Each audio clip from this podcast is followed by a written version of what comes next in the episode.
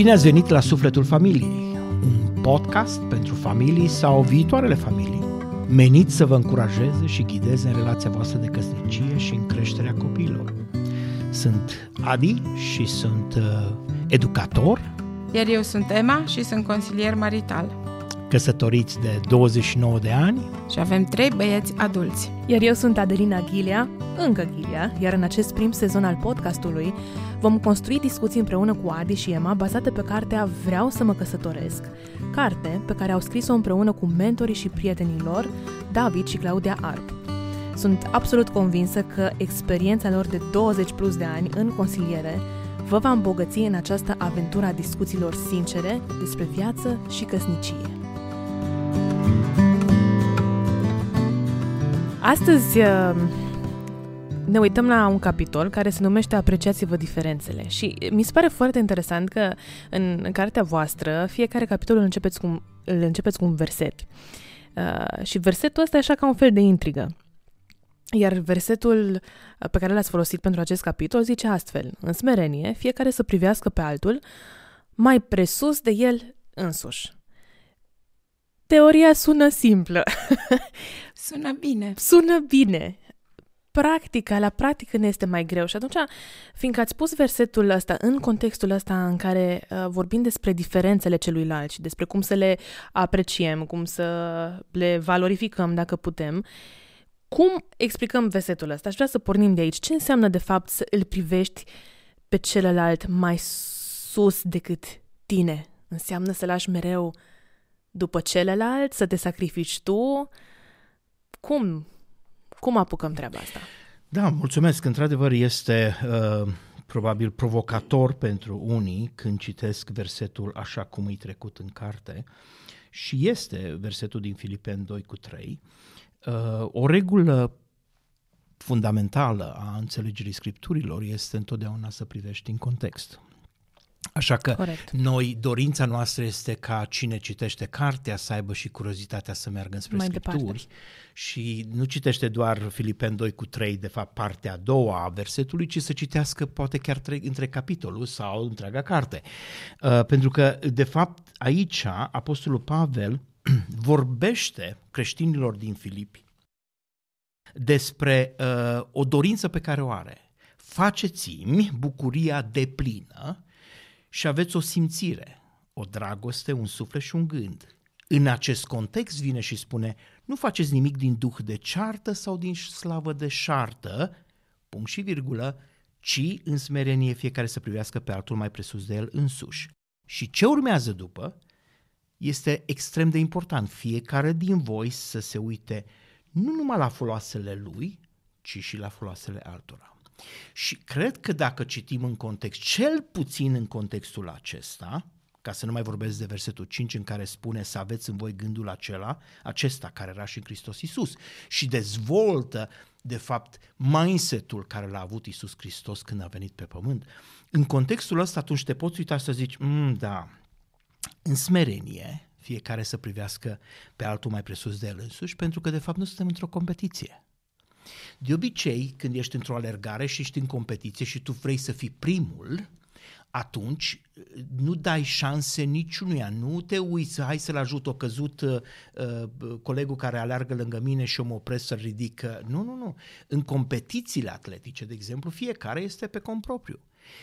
Contextul căsniciei este complet da. diferit. Este, o, o călătorie pe care o faci împreună cu soția ta, cu soțul tău și în acest context te uiți la nu numai ce mi este mie ca individ bine și plăcut, ci ce este pentru noi de fapt, exact ca și cuplu. Asta, exact asta vreau să spun și eu, faptul că de acolo pornim, de la...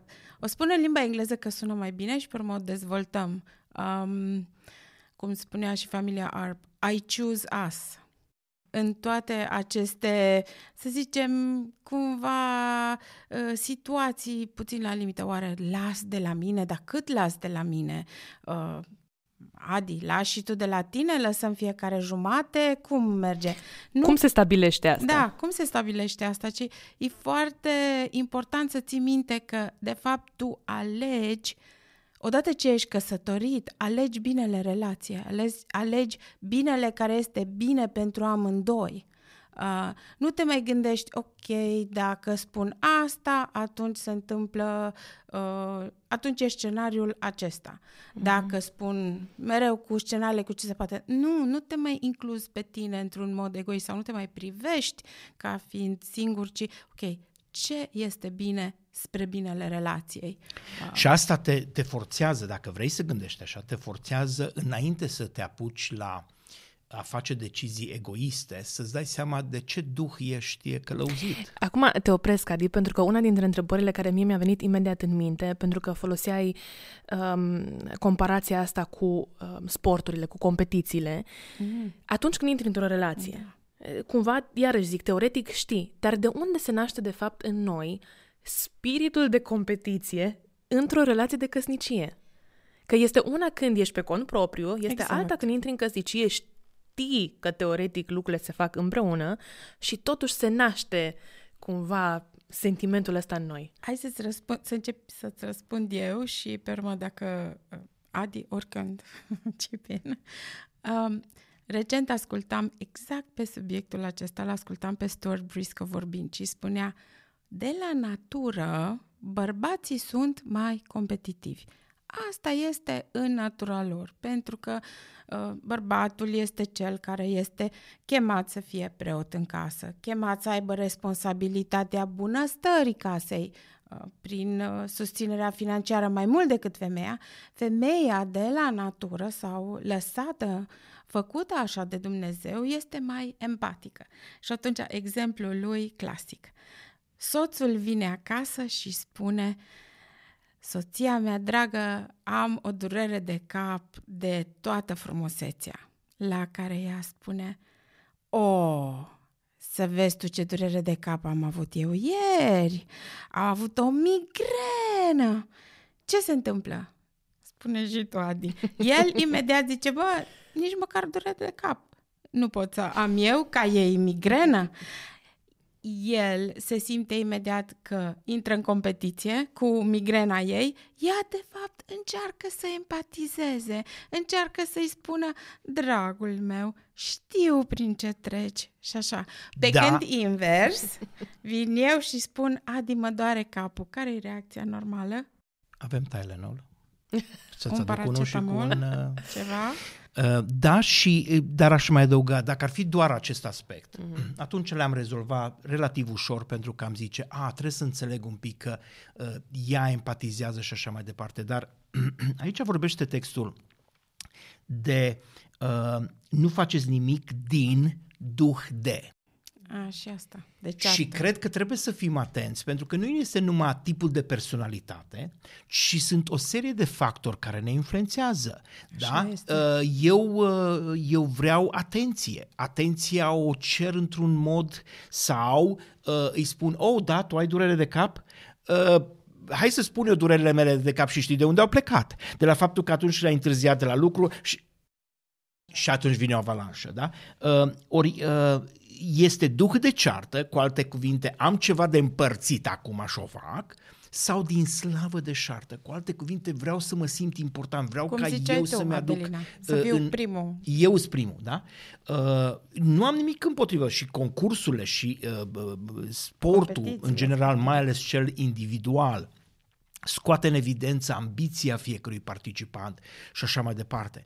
Dar cineva care intră în căsnicie vis-a-vis de soția lui sau de soțul lui cu această dorință de afirmare, de, de acolo sunt, uh, sunt, uh, pot apărea probleme foarte mari, pentru că niciunul nu va lăsa la celălalt. Și această, această frază ci, contrastul este că în loc să caut să mă cer cu celălalt sau să obțin eu slava, adică eu mi primul, să te poți privi în smerenie. Dar cum te poți privi în smerenie? Că dacă cer să te privești în smerenie față de celălalt, este extrem de greu. Noi, sau cel puțin eu, în contextul ăsta, întotdeauna m-am dus înaintea Domnului. Înaintea Domnului n-ai cum să mergi mândru. Hmm. Înaintea Domnului îți dai seama că trebuie să, iei un, să ai un duc de smerenie pentru că El e Dumnezeu și tu nu ești. Și în contextul acela, după aia când te uiți la soția, mă uit la soția mea, o văd ca și o parteneră de viață, o văd ca cineva care împreună suntem pe acest drum al credinței și în contextul acesta de smerenie înaintea lui Dumnezeu pot să transpun atunci acea, acea atitudine față de, ok, dar ce bine pentru ea? Care este de fapt binele care pot, nevoia ei care pot să o împlinesc. Și totuși vreau să mai băzui un pic lucrurile, pentru că Băzie ce facem, ce facem cu situațiile alea în care, pentru că ați vorbit despre faptul că da, ești într-o relație de căsnicie și știi că trebuie să alegi binele celuilalt, binele relației, am vorbit despre acest duh de smerenie, dar ce faci cu momentele sau perioadele din, din viața de cuplu când ajungi la punctul ăla în care simți că numai tu lași de la tine? Uh, că tu faci mereu efortul ăsta, tu te străduiești, dar nu asta simți, nu, nu neapărat că asta se întâmplă, dar tu simți că tu ești cel care dă cel mai mult și atunci cum rezolvăm situația asta? Acum, pentru că podcastul acesta se referă numai la cei căsătoriți, ci și la cei care urmează să se căsătorească, aș începe printr-un sfat la cei care urmează să se căsătorească, să le spun, deschideți bine ochii înainte. Pentru că toate aceste lucruri le găsești în relație înainte. Și dacă constant tu ajungi la punctul în care doar unul cedează și celălalt nu are acea atitudine potrivită, să nu cumva să crezi că va fi un miracol în ziua nunții în care lucrurile se schimbă. Uh, deci aș pleca de acolo să spun, aveți grijă, în momentul în care vrei să te căsătorești, puneți aceste întrebări, urmează și vezi în, în timpul relației care sunt tendințele, pentru că toți punem cea mai bună față în curtare. Și asta este e ceva normal, care o... E ceva ce am, facem și am făcut fiecare dintre noi. Dar uh, este mult mai sincer și onest înaintea lui Dumnezeu și față de celălalt, să pui lucrurile să zici, ok, uh, uite-te, în, într-un an de zile de relație, în șase luni, în doi ani de zile, indiferent cât, dacă faci o evaluare, ce s-a întâmplat în momentele grele? Și unii dintre cei care urmează să se căsătorească vor putea să analizeze și să spună, mai de fiecare dată eu am cedat. De ce oare?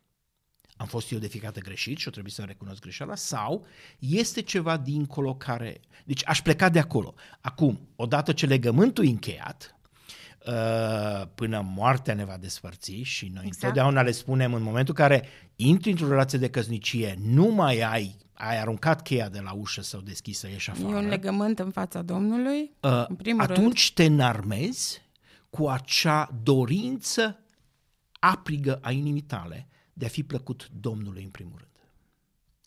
Bătălia nu o câștigi încercând să-l transform pe celălalt. Da, și ți iei seva și uh, însemnătatea ta din relația cu Dumnezeu. Aia rămâne primordială și atunci... Uh, nu spunem că este ușor, nu. Nu spunem uh, că este uh, uh, ceva care, o, oh, lasă, dragă, că o să treacă, o să vezi că după aia o să vină el around sau ea. Nu despre asta spunem, dar în cele din urmă să nu uităm că mântuirea ne este dată, chemarea ne este dată individual, responsabilitatea mea, în primul rând, este de ce fac cu viața mea, care, care este decizia mea în ce privește ascultarea față de Domnul, pentru că în cele din urmă sunt lucruri care eu niciodată nu voi putea schimba în Emma, dar Domnul poate să o facă. Și nu o să trăiesc doar cu, ok, Doamne, acum, acum faci, acum o schimbi, acum nu. Ci spui, Doamne, ce ai de schimbat la mine?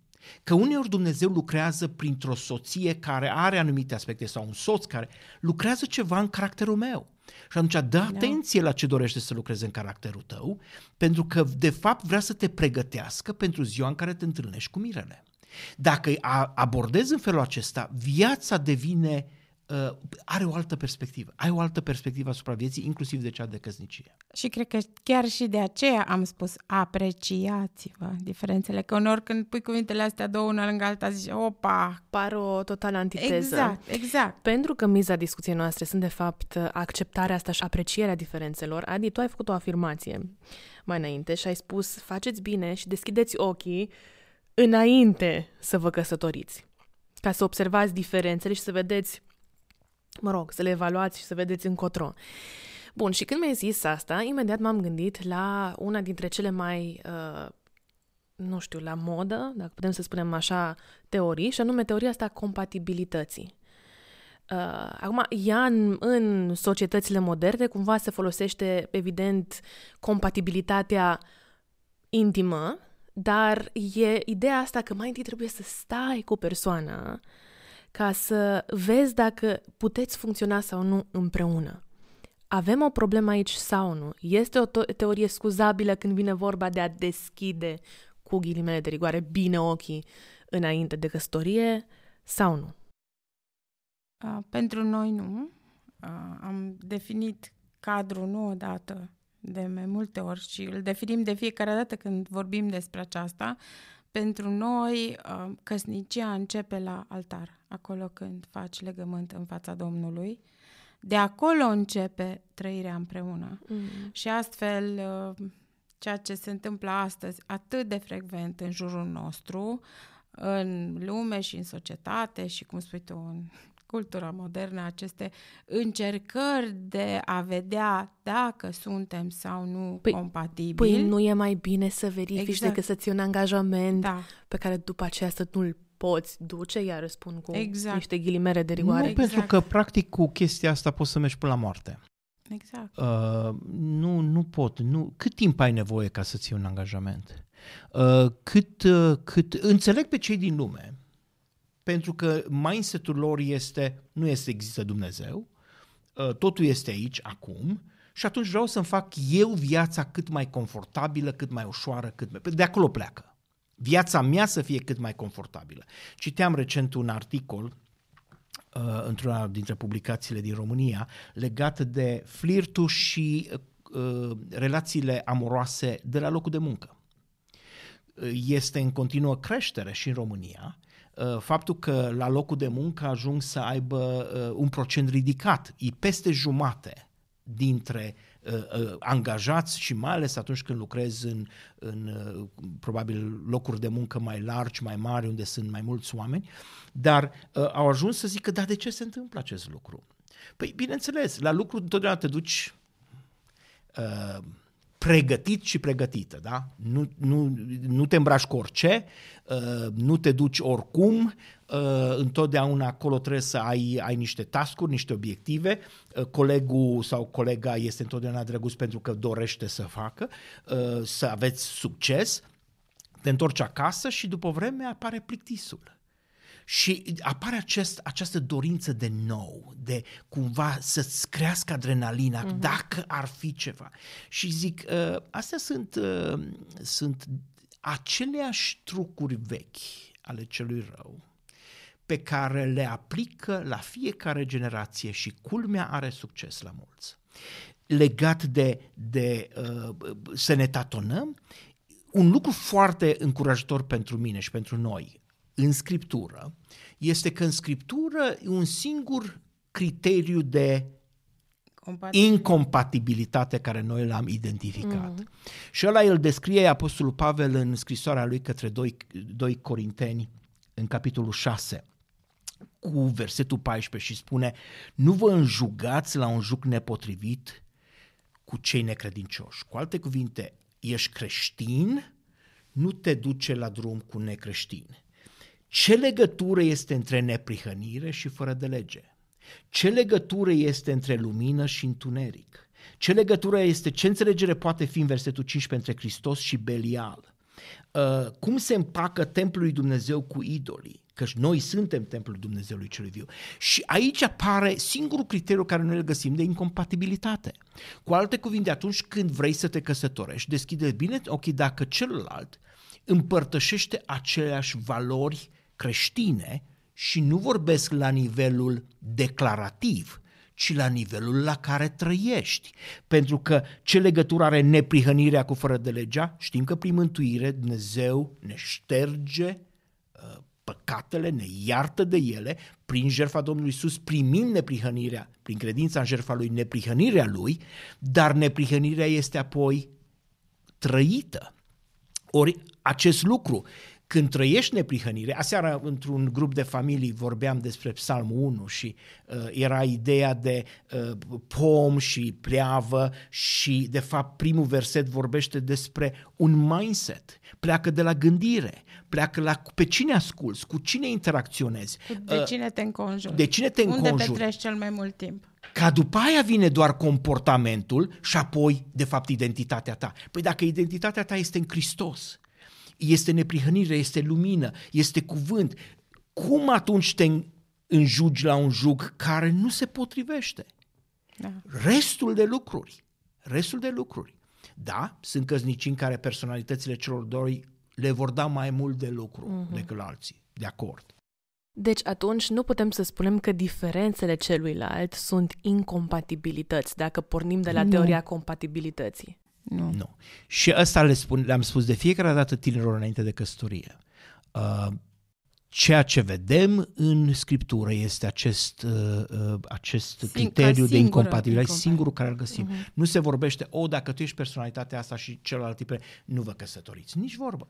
Ideea este de a fi în Hristos, pentru că atunci când ești în Hristos, atunci ți se resetează Și modul valorile. cum te relaționezi tu la toate acestea. Acolo poți să lucrezi, la modul în care tu te relaționezi la toate acestea. Da? Revin un pic la uh, întrebarea inițială vis-a-vis de uh, coabitare. Stăm împreună, să mm. vedem, ne potrivim, nu ne potrivim. O bună parte din uh, literatura scrisă pe domeniu inclusiv un articol într-un ziar din Marea Britanie. Spunea acest autor um, faptul că datorită um, modului în care căsnicia este gândită și a faptului că implică o decizie clară, o decizie mutuală clară, faptul că decidem împreună că um, începând din această zi, mergem împreună, trăim împreună, mergem împreună la altar și după aceea urmează viața împreună. Acel lucru îți definește total altfel relația. Până acolo, până atunci, îi uh, așa cumva un fel de încercare. Păi hai să vedem. Păi nu, nu-ți spun ce nu-mi place, chiar tot ce nu-mi place, pentru că de fapt suntem ca într-un fel de probă. Vedem, ne potrivim, mm-hmm. nu ne mhm. potrivim. Uh, examenul tot de căsnicie ai mhm. dat.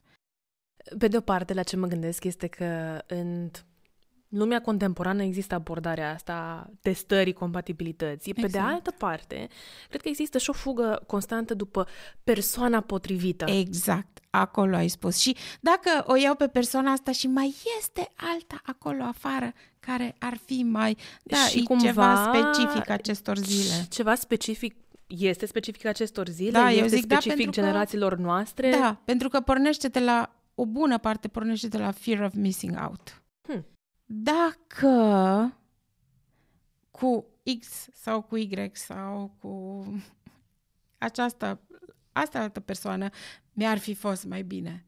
Vezi? Exact pe teoria asta mi-ar fi fost mai bine. Mă gândesc că atunci când se ajunge la conflicte uh, pricinuite de diferențe, ajungem să ne gândim, păi, poate nu am ales persoana potrivită și ne întoarcem la mentalitatea că diferențele sunt incompatibilități, de fapt. Și adeseori uh, da, și-am și întâlnit și știm asta. cupluri care uh, trec prin viață, dar rămân cu acea părere de rău dacă m-aș fi căsătorit cu altcineva și poate are chiar pe cineva în minte, hmm. care da. a cunoscut sau a fost prieten sau prietenă, ar fi fost mai bine. Și în îți... loc să trăiască în prezent, exact. uitându-se spre viitor, îți faci un trăiește în trecut. Exact. Și deciziile le ia cu privirea înspre trecut, cu această lamentare că ar fi fost mai bine și ar fi fost... Cu toate că niciodată nu va ști Exact. De fapt, realitatea. Exact. Noi când spunem apreciați-vă diferențele, este să te uiți în prezent cu privirea spre viitor. Și când spui apreciați diferențele, de fapt, ce te-a atras la cealaltă persoană când ai făcut curte? Când te-ai îndrăgostit de ea sau de el? Care au fost elementele, pentru că cu siguranță au fost lucruri care tu nu le ai. Ai simțit că te complementează, da? Ori acele diferențe uh, ajung să fie un plus atunci când amândoi le abordează în, dintr-o poziție corectă. Și devin de fapt un atu, devin un plus în dinamica de relație atunci când diferențele respective sunt utilizate, sunt folosite, sunt privite, sunt abordate din perspectiva noastră, a noastră, a Da. familiei, a, a, a timpului care Dumnezeu ne-l dă pe pământ să-l petrecem împreună și să, și să nu uităm încă un lucru. Copiii noștri, atunci când Dumnezeu ne dă copii, se uită și nu le trebuie mai bună lecturare Exact. decât trăirea noastră. Exact. Suntem un model pentru ei. Și, Și pentru în- căsnicile lor. Exact. Nici nu știu dacă e acel fear of missing out, frica de a rata, sau e idealizarea. Pentru că Ah, ai chiar dreptate. povesteam, povesteam cu Luci al meu la un moment dat despre ideea asta că pare să că diferențele apar imediat după ce te căsătorești. Și atunci ajungi în situația în Că care... atunci se deschid ochii. Atunci se deschid ochii și e ca și cum, dar stai, noi nu eram mai asemănători, adică ca să fii uh, potrivit cu celălalt, aproape că înseamnă să fii omogen, să fii una și aceeași um, și ne, ne Care nu speriem are nicio bază în uh, studiile analitice. în studiile analitice, Da. doar că în social media ce vedem? Vedem, Vedem cuplurile perfecte care se potrivesc Exact. atât de bine și tu te scoperi Exact. că tu te cerți una într-una cu partenerul tău, că diferențele astea sunt prea mari. Da. Social media, da, are rolul și, uh, din păcate, uh, creează această imagine a perfecțiunii. Uh, urmărește cuplul respectiv un pic de timp și după aia o să dai de ș- vestea că s-au despărțit, uh, că el de fapt a fost violent, că ea de fapt a fost... Și toate aceste lucruri de fapt scot la iveală imperfecțiunea fiecăruia din nou ne întoarcem și spunem uh, ne atragem, uh, ne simțim complementari, sunt anumite elemente care uh, le, le-am regăsit în Emma care m-au atras, efectiv uh, uh, buna ei dispoziție, dorința ei de, de, de uh, uh, viață, dar în același timp relația ei cu tatăl ei, Multele ideile, idei. Oh, da, multele idei, că dacă aș fi adunat ideile care le-au avut de când suntem căsătoriți, aș fi scris o, aș fi scris o carte cu ideile soției, uh, pentru că este o bogăție, un izvor de idei, O da? carte pentru fiecare zi, vrei să zici. Mai micuț Asta a ar fost fi asta, dar... excelent tema. uh, și Come în on. contextul în care aceste idei ale ei s-au lovit de uh, o diferență substanțială în, între noi doi, de a... Da, uh, faptul că Adi e mult mai organizat, ca mie, care mie mi-a plăcut foarte mult mai organizat, mai sistematic, uh, dorim să înțeleagă de ce, dorim să facem un anumit lucru și așa mai departe, dar de unde înainte mi se părea mai bine să stau să mă gândesc. După mă gândeam, de ce să mai stăm să ne gândim? Dacă am spus eu și asta e idee bună, de ce să nu o facem? De ce tot trebuie să o analizăm? Sau... Și dintr-o dată atunci poate să devine, dacă mergi în spiritul de competiție, sunt eu împotriva ta. Mhm. Uh, Eu am ideea mai bună, ar trebui automat să accepti. Uh, și așa mai departe. Atunci este ca și ace- în acele sporturi în care să vedem cine termină primul. Și aici vine pe un fond de mândrie care este opusul smereniei și nu o să mă las eu mai prejos, plus cultura în care trăim, uh, în, pe, pe fundalul uh, emancipării tuturor oamenilor astăzi, uh, și a categoriilor de oameni, uh, vine și spune, dar ce ești? Proastă, te lași sub papucul lui? Mm-hmm. Sau ce mă, te conduce nevasta? Mm-hmm. Dar ce, tu te ții de fusta ei? Adică tu nu poți să fii bărbat, să dai cu pumnul în masă, să spui nu, așa se face? chiar dacă e o prostie. Uh, În contextul acesta, uh, din nou ne întoarcem, psalmul 1 este cu cine te, la ce sfat dai ascultare, cu cine te înconjori când, când se vorbește despre viață, despre... Pe uh, cine urmărești la social media? Da, cine Ce sunt cei idei care constant sunt? te duci înapoi? Ce fel de, de exemplu, mulți conduc mult, da? Și sunt de multe ori la volan.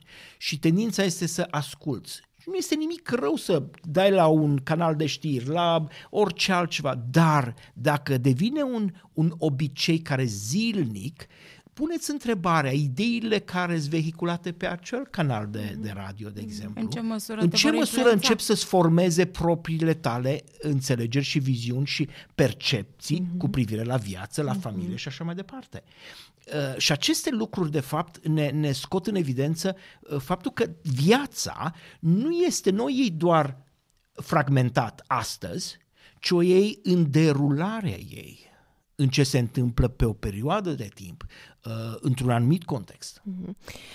V-aș pune o întrebare personală, pentru că la ce mă mai gândesc eu este că, și cred că vom mai discuta și de-a lungul altor episoade, um, la fel ca și cu conflictul despre care urmează să discutăm, la fel e și cu diferențele. Cumva nu prea avem neapărat cadrele în care să arătăm cum funcționează dinamica asta a diferențelor, indiferent că vorbim de o comunitate de biserică, că vorbim de oameni inclusiv pe social media, oameni mm-hmm. de calitate, dar care nu expun, pentru că lucrurile astea nu se prea expun public și atunci iarăși ai impresia că, wow, uite ce bine se înțeleg Adi și cu Emma, pentru că niciodată nu i-am văzut să se certe, niciodată nu i-am văzut să aibă o diferență evidentă.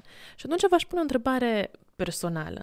Care a fost cea mai grea sau cel mai greu de gestionat diferență între voi de-a lungul căsniciei voastre? Oh, răspunsul Auzi, e foarte simplu. Ea spune, a fost, mă, mă bucur că e Uh. încurajator că e la trecut. Mai sunt și Uh, prezente. Este? Și, și o Mai descriem la există un moment dat. diferențe între voi după atâția ani? Există. Cu siguranță. Și unele diferențe nu vor dispărea sau nu vor fi uh, niciodată uh, îngropate, să spun așa, în sensul de, oh, gata, am terminat, nu mai avem. De fapt, Gatman uh, vorbește despre acele puncte de divergență din cupluri care niciodată nu se vor fi rezolvate. Cele probleme perpetue sau Așa le numește, da, discuții perpetue. probleme perpetue care de fapt niciodată nu ajung la o finalitate. Întrebarea care se pune este cum le gestionezi, cum le abordezi. Da, avem poziții diferite, da, Emma încă are multe idei, da, eu încă stau și le analizez, Uh, da, sunt multe lucruri, dar uh, noi am vorbit și în cartea noastră despre uh, uh, acea experiență când ne-am dus la un premarital Exact. înainte și păstorul care La o făcea... premarital numai înainte puteam să mergem, deci e bine. Mulțumesc, dragă. Uite, ai văzut uh, spiritul ei de observație, imediat a scos în evidență. Nici eu n-am corect. băgat în seama asta, Emma, da. Ok, uh, mai ai timp. și după aia le vezi, le auzi. Pe Uh, toate, nu? Da. Când ne-a chemat uh, pastorul Marc, care ținea uh, premaritalul, ne-a chemat la el. Bineînțeles, luasem deja un test. Uh, și uh, vor, a, a fost o introducere, așa a spus câteva cuvinte și așa mai departe și a trecut după aia la subiect și zice, uite, este un lucru care mă îngrijorează. Și l-a deschis în fața noastră, l-a dezbătut, l-a pus, uite, mă uit la teste, mă uit la modul cum abordați, este o diferență mare între modul în care tu, Adi, abordezi problema financiară și tu, Emma, abordezi problema financiară. Este probabil cea mai mare diferență care am găsit-o în rezultatul testului vostru. Pentru că pe- de unde pentru Adi banii era o responsabilitate și trebuia să le analizezi bine, cheltuielile, ceea ce decizi să cumperi și așa. Pentru mine, banii erau ca să fie cheltuiți. Deci, era, aveau un singur scop. In and out. Și când, când v-ați, nu știu, când v-ați lovit prima dată de diferența asta? Sau cum a fost când v-ați lovit Oh, prima ne-am dată? lovit de diferența Uh, asta cu în scântei. prietenie. Fourth of July. Doar că, doar că ne-a întrebat care a fost un, o diferență majoră care a durat. Și a durat ani de zile. Pentru că o întrebare, de exemplu, și mai ales când am, trăiești într-un, într-un spațiu uh, în care uh, cash-ul uh, era utilizat, deci înainte să ai uh, plastic sau cecuri și așa mai departe, încă în România nici astăzi nu sunt cecuri și pentru nici nu cred că vor mai veni. vor mai veni, pentru că e trecută perioada respectivă, dar uh, un exemplu banal, da? Uh, Adi, uh, mă duc să fac cumpărături, am nevoie de niște bani. Uh, Întrebare standard. de cât ai nevoie? Ai nevoie. Pentru mine aia însemna, mai bine îmi zicea, nu îți dau bani, decât să zică cât ai nevoie. Întrebarea mea de cât ai nevoie mergea înapoi la cum ne administrăm resursele care le avem, nu pe alea care nu le avem. S-a întâmplat vreodată să zică că ai cerut prea mult? Nu că mă enervam imediat și atunci. uh, Din păcate, mulți ani de zile, ce, ce făceam, contrar uh, sugestiilor lui Gatman, când se întâmpla asta, în loc să facem un, cum numește el, un bid for connection, adică să încercăm ca și în situația asta să vedem cum ne putem apropia ca stilul unul de celălalt, eu mă închideam total. Și era, nu, știi ce? Azi mergi tu la cumpărături și să rezolva problema, că nu e nicio problemă. Eu pot să stau foarte bine acasă și mi-aduci tu ce e pe listă. O perioadă îndelugată de timp, situația nu se rezolva pentru că nu stăteam să o discutăm. Era reacție. Da, era Și uh, știi, există un aspect uneori, uh, dacă de exemplu ai ceva în casă care te deranjează și acum mă gândesc mai mult la o situație, la, mergeam la țară la niște o mătușă de-a mea și era un prag undeva la, spre grajd unde era mai mic. Știi, și de, dacă nu plecai capul, dădeai cu capul, da? Că așa îi. Ei, adeseori noi am tot dat cu capul până exact. când ne-am dat seama că de fapt este o modalitate să treci pe acolo fără să dai cu capul uh, și să te învinețești și așa mai departe, uh, adică să te doară, să simți că e o problemă uh, și că de fapt putem să facem ceva legat de asta fără să ne mai rănim, fără să ne mai... Pentru că eu stăteam, mă închideam și mai mult și spuneam, Tocmai de aia întreb, pentru că dacă nu, banii vor trece și ne trezim la mijlocul lunii că nu mai avem resurse să ducem până la sfârșit și pentru mine opțiunea de împrumut era tabu. În sensul că orice, doar nu mă duc să-mi iau banii, mai ales dacă e vorba de cheltuieli care uh, ar trebui să le putem manageria din resursele care le avem. Și cred că aici unul dintre răspunsuri care a mers și în cazul nostru a fost că nici Adi și nici eu nu am considerat că celălalt îmi poate citi mintea. În momentul în care am conștientizat acest lucru și am fost dispuși fiecare să îl lăsăm pe celălalt în situația mea, în povestea mea și să-i spun, uite, de ce eu reacționez în acest fel este pentru că și să vedem care sunt acele lucruri pe care le putem stabili de comun acord. Să fim bineînțeleși, noi am avut buget de când ne-am căsătorit.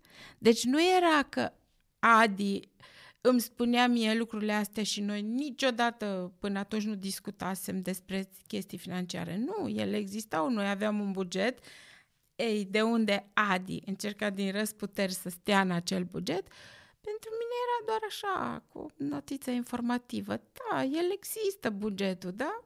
Nu. Acum, dacă un plus, se mai duce minus. un plus, un leu încoace, un leu încolo. Um, deci, discuția, discuția onestă, sinceră, cu gândul o fac spre binele relației discuția onestă, sinceră, cu gândul că o facem spre binele relației și totuși ajungem într-un punct în care stăm și discutăm cu celălalt și ni se pare, mai ales când diferențele astea par să fie complet opuse, cumva cred că avem senzația asta că nu că de ce nu înțelege celălalt că ideea mea este mai bună sau că eu, experiența mea vorbește mai mult, ci încep să te simți cumva lezat, ca și cum uh, pentru că nu vedeți lucrurile la fel, diferența celuilalt e ceva rău. Da. E ceva da. dăunător. Poți să ajungi acolo, da. Cum gestionăm genul acesta de situații? Și aici revin la textul din Filipeni. Cum ajungi să îți verifici duhul în care o faci, o faci sau o spui uh, și cum, de fapt, poți să te revii la o stare care să fie uh, ajutătoare. De a... Știi, când te smerești, de fapt te duci la locul cel mai jos. De acolo nu mai mergi mai jos. De acolo nu mai urci. Și dacă ai această perspectivă și te duci în inima ta, în cugetul tău, în mintea ta, în sufletul tău, la zona aia de cel mai jos, de smerenie, practic de acolo nu mai ai unde să cazi acea temere că pierzi control, că te va abuza, că va, te se va folosi de starea ta și așa mai departe? Nu e vorba de abuz fizic nu, sau nu, verbal. Nu, nu, Abuza în sensul că în contextul de, de, de, de pur și simplu spui, uite, aici, aici sunt, privesc lucrurile și zic cum putem să ne ajutăm ca să înțelegem care sunt temerile mele, de ce eu pun întrebările astea, care este uh, practic dorința noastră, de ce am făcut un buget ca să-l punem deoparte și dacă îl punem deoparte, care sunt riscurile noastre și încep să iei. Asta nu s-a întâmplat peste noapte, pe de altă parte, Adelina. Mm. Okay? Uh, nu, nu au fost rezolvate aceste divergențe sau, mai bine zis, nu divergențele, ci a, modul în care le-am abordat. Da. A fost un proces prin care eu a trebuit să am șlefuirea mea, uh, Emma a avut parte de șlefuirea ei, astfel încât pe măsură ce am lăsat șlefuirea pentru mine și a lăsat în dreptul ei, lucrurile au început să funcționeze. Uh, cum aduc o, un exemplu care e mai mult mecanic. Um, mi-aduc aminte când uh, părinții au cumpărat uh, și-au cumpărat o mașină, o Dacia 1310. Și uh, l-auzeam pe tatăl meu vorbind de perioada de rodaj. Rodajul în care uh, mașina nu o forțezi, de ce? Până când cilindrii uh, și cu pistoanele se, se uh, rodează și roțile dințate din uh, cutia de viteză. Uh, le dai un timp până când micile asperități care sunt, da, lucrurile sunt făcute bine acolo, dar micile asperități să nu creeze o presiune prea mare care să crape, să distrugă. Să... Uh, cred că asta este un aspect care e bun de, de luat în, în vizor. Ok, hai să vedem. Uh, ce înseamnă acest rodaj după ce ne-am căsătorit? Da? intru direct în viteza a șasea de la început și și le spuneam la cei care veneau la premarital că, dragilor, uh, primele luni ok, o să vedeți că după vreo șase luni, nouă luni, masca originală care ți-ai pus-o va cam dispărea hm. și devii tu care ești, înainte să-ți fi cunoscut viitoarea ta soție sau viitorul tău soț. Cu alte cuvinte, lucrurile vor ieși la suprafață, că vrei, că nu vrei. Dar întrebarea se pune cum începi să le abordezi. Și aici ne revenim, ideea de acea unitate în familie. Cei doi sunt una și nu vorbim doar din punct de vedere fizic, al intimității, ci vorbim al, al, al faptului că sunt una în ce privește credința lor, au același jug și în jugul respectiv învață cum să tragă, învață cum să, când pui umărul, ritmul, când celălalt obosește, cum faci? Îi mai dai și tu peste cap sau da, și cred, încurajez. cred că noi, ca și femei, ca și soții, ca și fete, avem și aici un um, rol important și de asemenea trebuie să conștientizăm și mai bine cât de mult ne influențează vocile din jurul nostru în acest uh, domeniu și în acest subiect. Dacă am prietene care mereu și mereu îmi spun Păi eu n-am stat cu soțul tău nici măcar o zi. Apoi cum o putut să-ți spun așa ceva? Vai de mine, dar nu fă asta. Sau am prietene care mereu și mereu spun te-am ascultat, îmi pare rău, cum, să, cum mă pot ruga pentru tine? Cum, cum am putea să... Ce am putea face? Da, te înțeleg, ești supărată, dar uh, supărarea asta nu va aduce înspre binele relației dacă stai în ea și o tot coci, în loc să te duci cu ea în fața Domnului, în loc să ne rugăm împreună și să vedem cum, cum ne putem ajuta unii pe alții. E mare lucru, mare lucru să te înconjuri de prietene care au o apreciere pentru căsătorie, pentru relația dintre cei doi, pentru binele familiei. Cu voi aș putea să povestesc foarte mult. și, și o plăcere și o bucurie și cu ocazia asta încurajez pe oricine ne ascultă să vadă și alte materiale de, ale, de ale voastre și alte discuții de ale noastre, uh, pentru că nu avem cum să sumarizăm tot în 40 ceva de minute, dar aș avea o ultimă întrebare. Care este una dintre diferențele actuale între voi, dacă am reformulat întrebarea de mai devreme? una sesizabilă, pe care încă n-ați uh, rodat-o poate așa de bine? uh, zic eu. adică... Mi-a venit ideea. Mi-a venit ideea, da. Uh, și astăzi, dacă este ceva spontan de făcut, you can count on me, să spun da, hai să facem, you can count on Adi to say, uh, hai să vedem cât costă, care sunt implicațiile, cât ce, ce, ce ni se cere să facem și așa mai departe. Eu, imediat, când aud ceva, sigur, da, facem, hai să mergem, hai să facem. Dar trebuie văzute diferențele și din perspectiva mai amplă.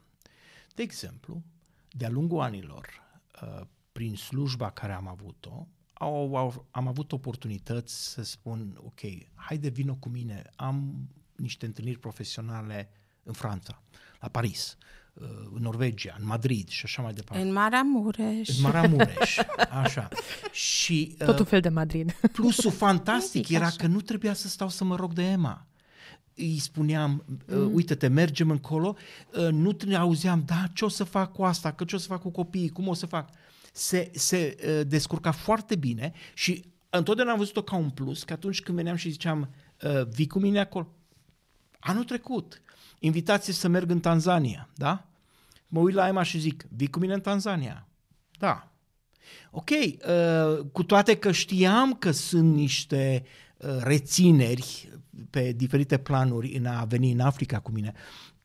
Ori acest lucru, această diferență, uh, am văzut-o ca și un lucru pozitiv. De asemenea, vorbeam adeseori de uh, întâlniri sau uh, lucruri care ne planificam în relația noastră, noi doi, după ce au apărut copiii. Și faptul că ea este spontană și este gata de, de, de a merge, de a face, ne ajută foarte mult în a nu avea, pentru că știu cupluri în care el vine și zice, hai dragă să mergem. A, nu, nici vorbă, se lovește de un zid. Da? Ca să o scoată pe soție din casă, îi trebuie doi ani de zile și aia cu macaraș și cu uh, tot felul de alte utilaje. Da? Uh, dar uh, asta a fost și atunci, plusul acesta l-am văzut și am zis, wow, e extraordinar. Acum, bineînțeles. Dar diferența asta Dar diferența rămâne este să și rămână. astăzi. Da. În... Și învățați și astăzi să o gestionați de la o situație la alta. Exact. Cu siguranță. Vom continua câteva întrebări mult mai specifice sau încercăm mai specifice în uh, partea de Q&A, dar ne oprim aici și ne reauzim în următorul episod. exact. Mulțumim! Mulțumim!